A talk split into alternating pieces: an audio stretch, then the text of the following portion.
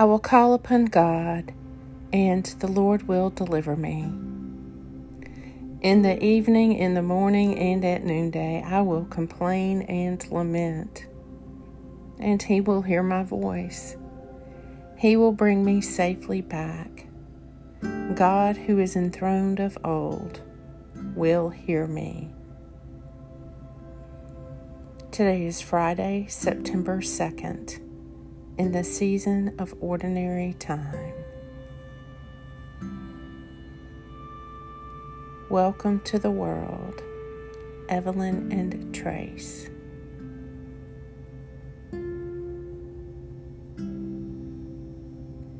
Be pleased, O God, to deliver me. O Lord, make haste to help me. Happy are they whom you choose and Draw to your courts to dwell there.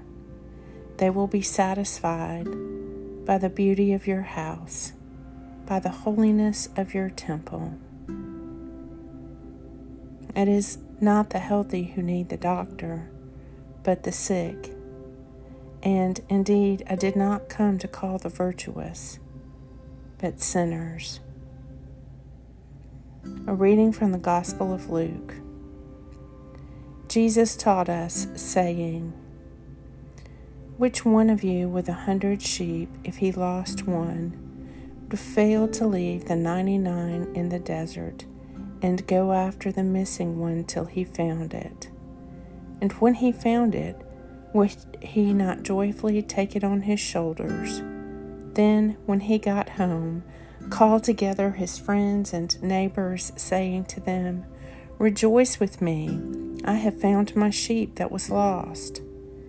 In the same way, I tell you, there will be more rejoicing in heaven over one sinner repenting than over 99 upright people who have no need of repentance. Luke 15. It is not the healthy who need the doctor, but the sick. And indeed, I did not come to call the virtuous, but sinners.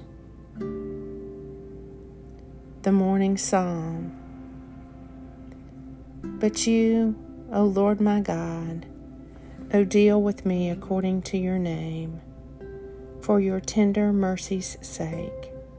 Deliver me, for I am poor and needy and my heart is wounded within me. I have faded away like a shadow when it lengthens. I am shaken off like a locust. My knees are weak through fasting, and my flesh is wasted and gaunt. Help me, O Lord my God. Save me for your mercy's sake. Psalm 109 It is not the healthy who need the doctor, but the sick. And indeed, I did not come to call the virtuous, but sinners. O God, come to my assistance. O Lord, make haste to help me.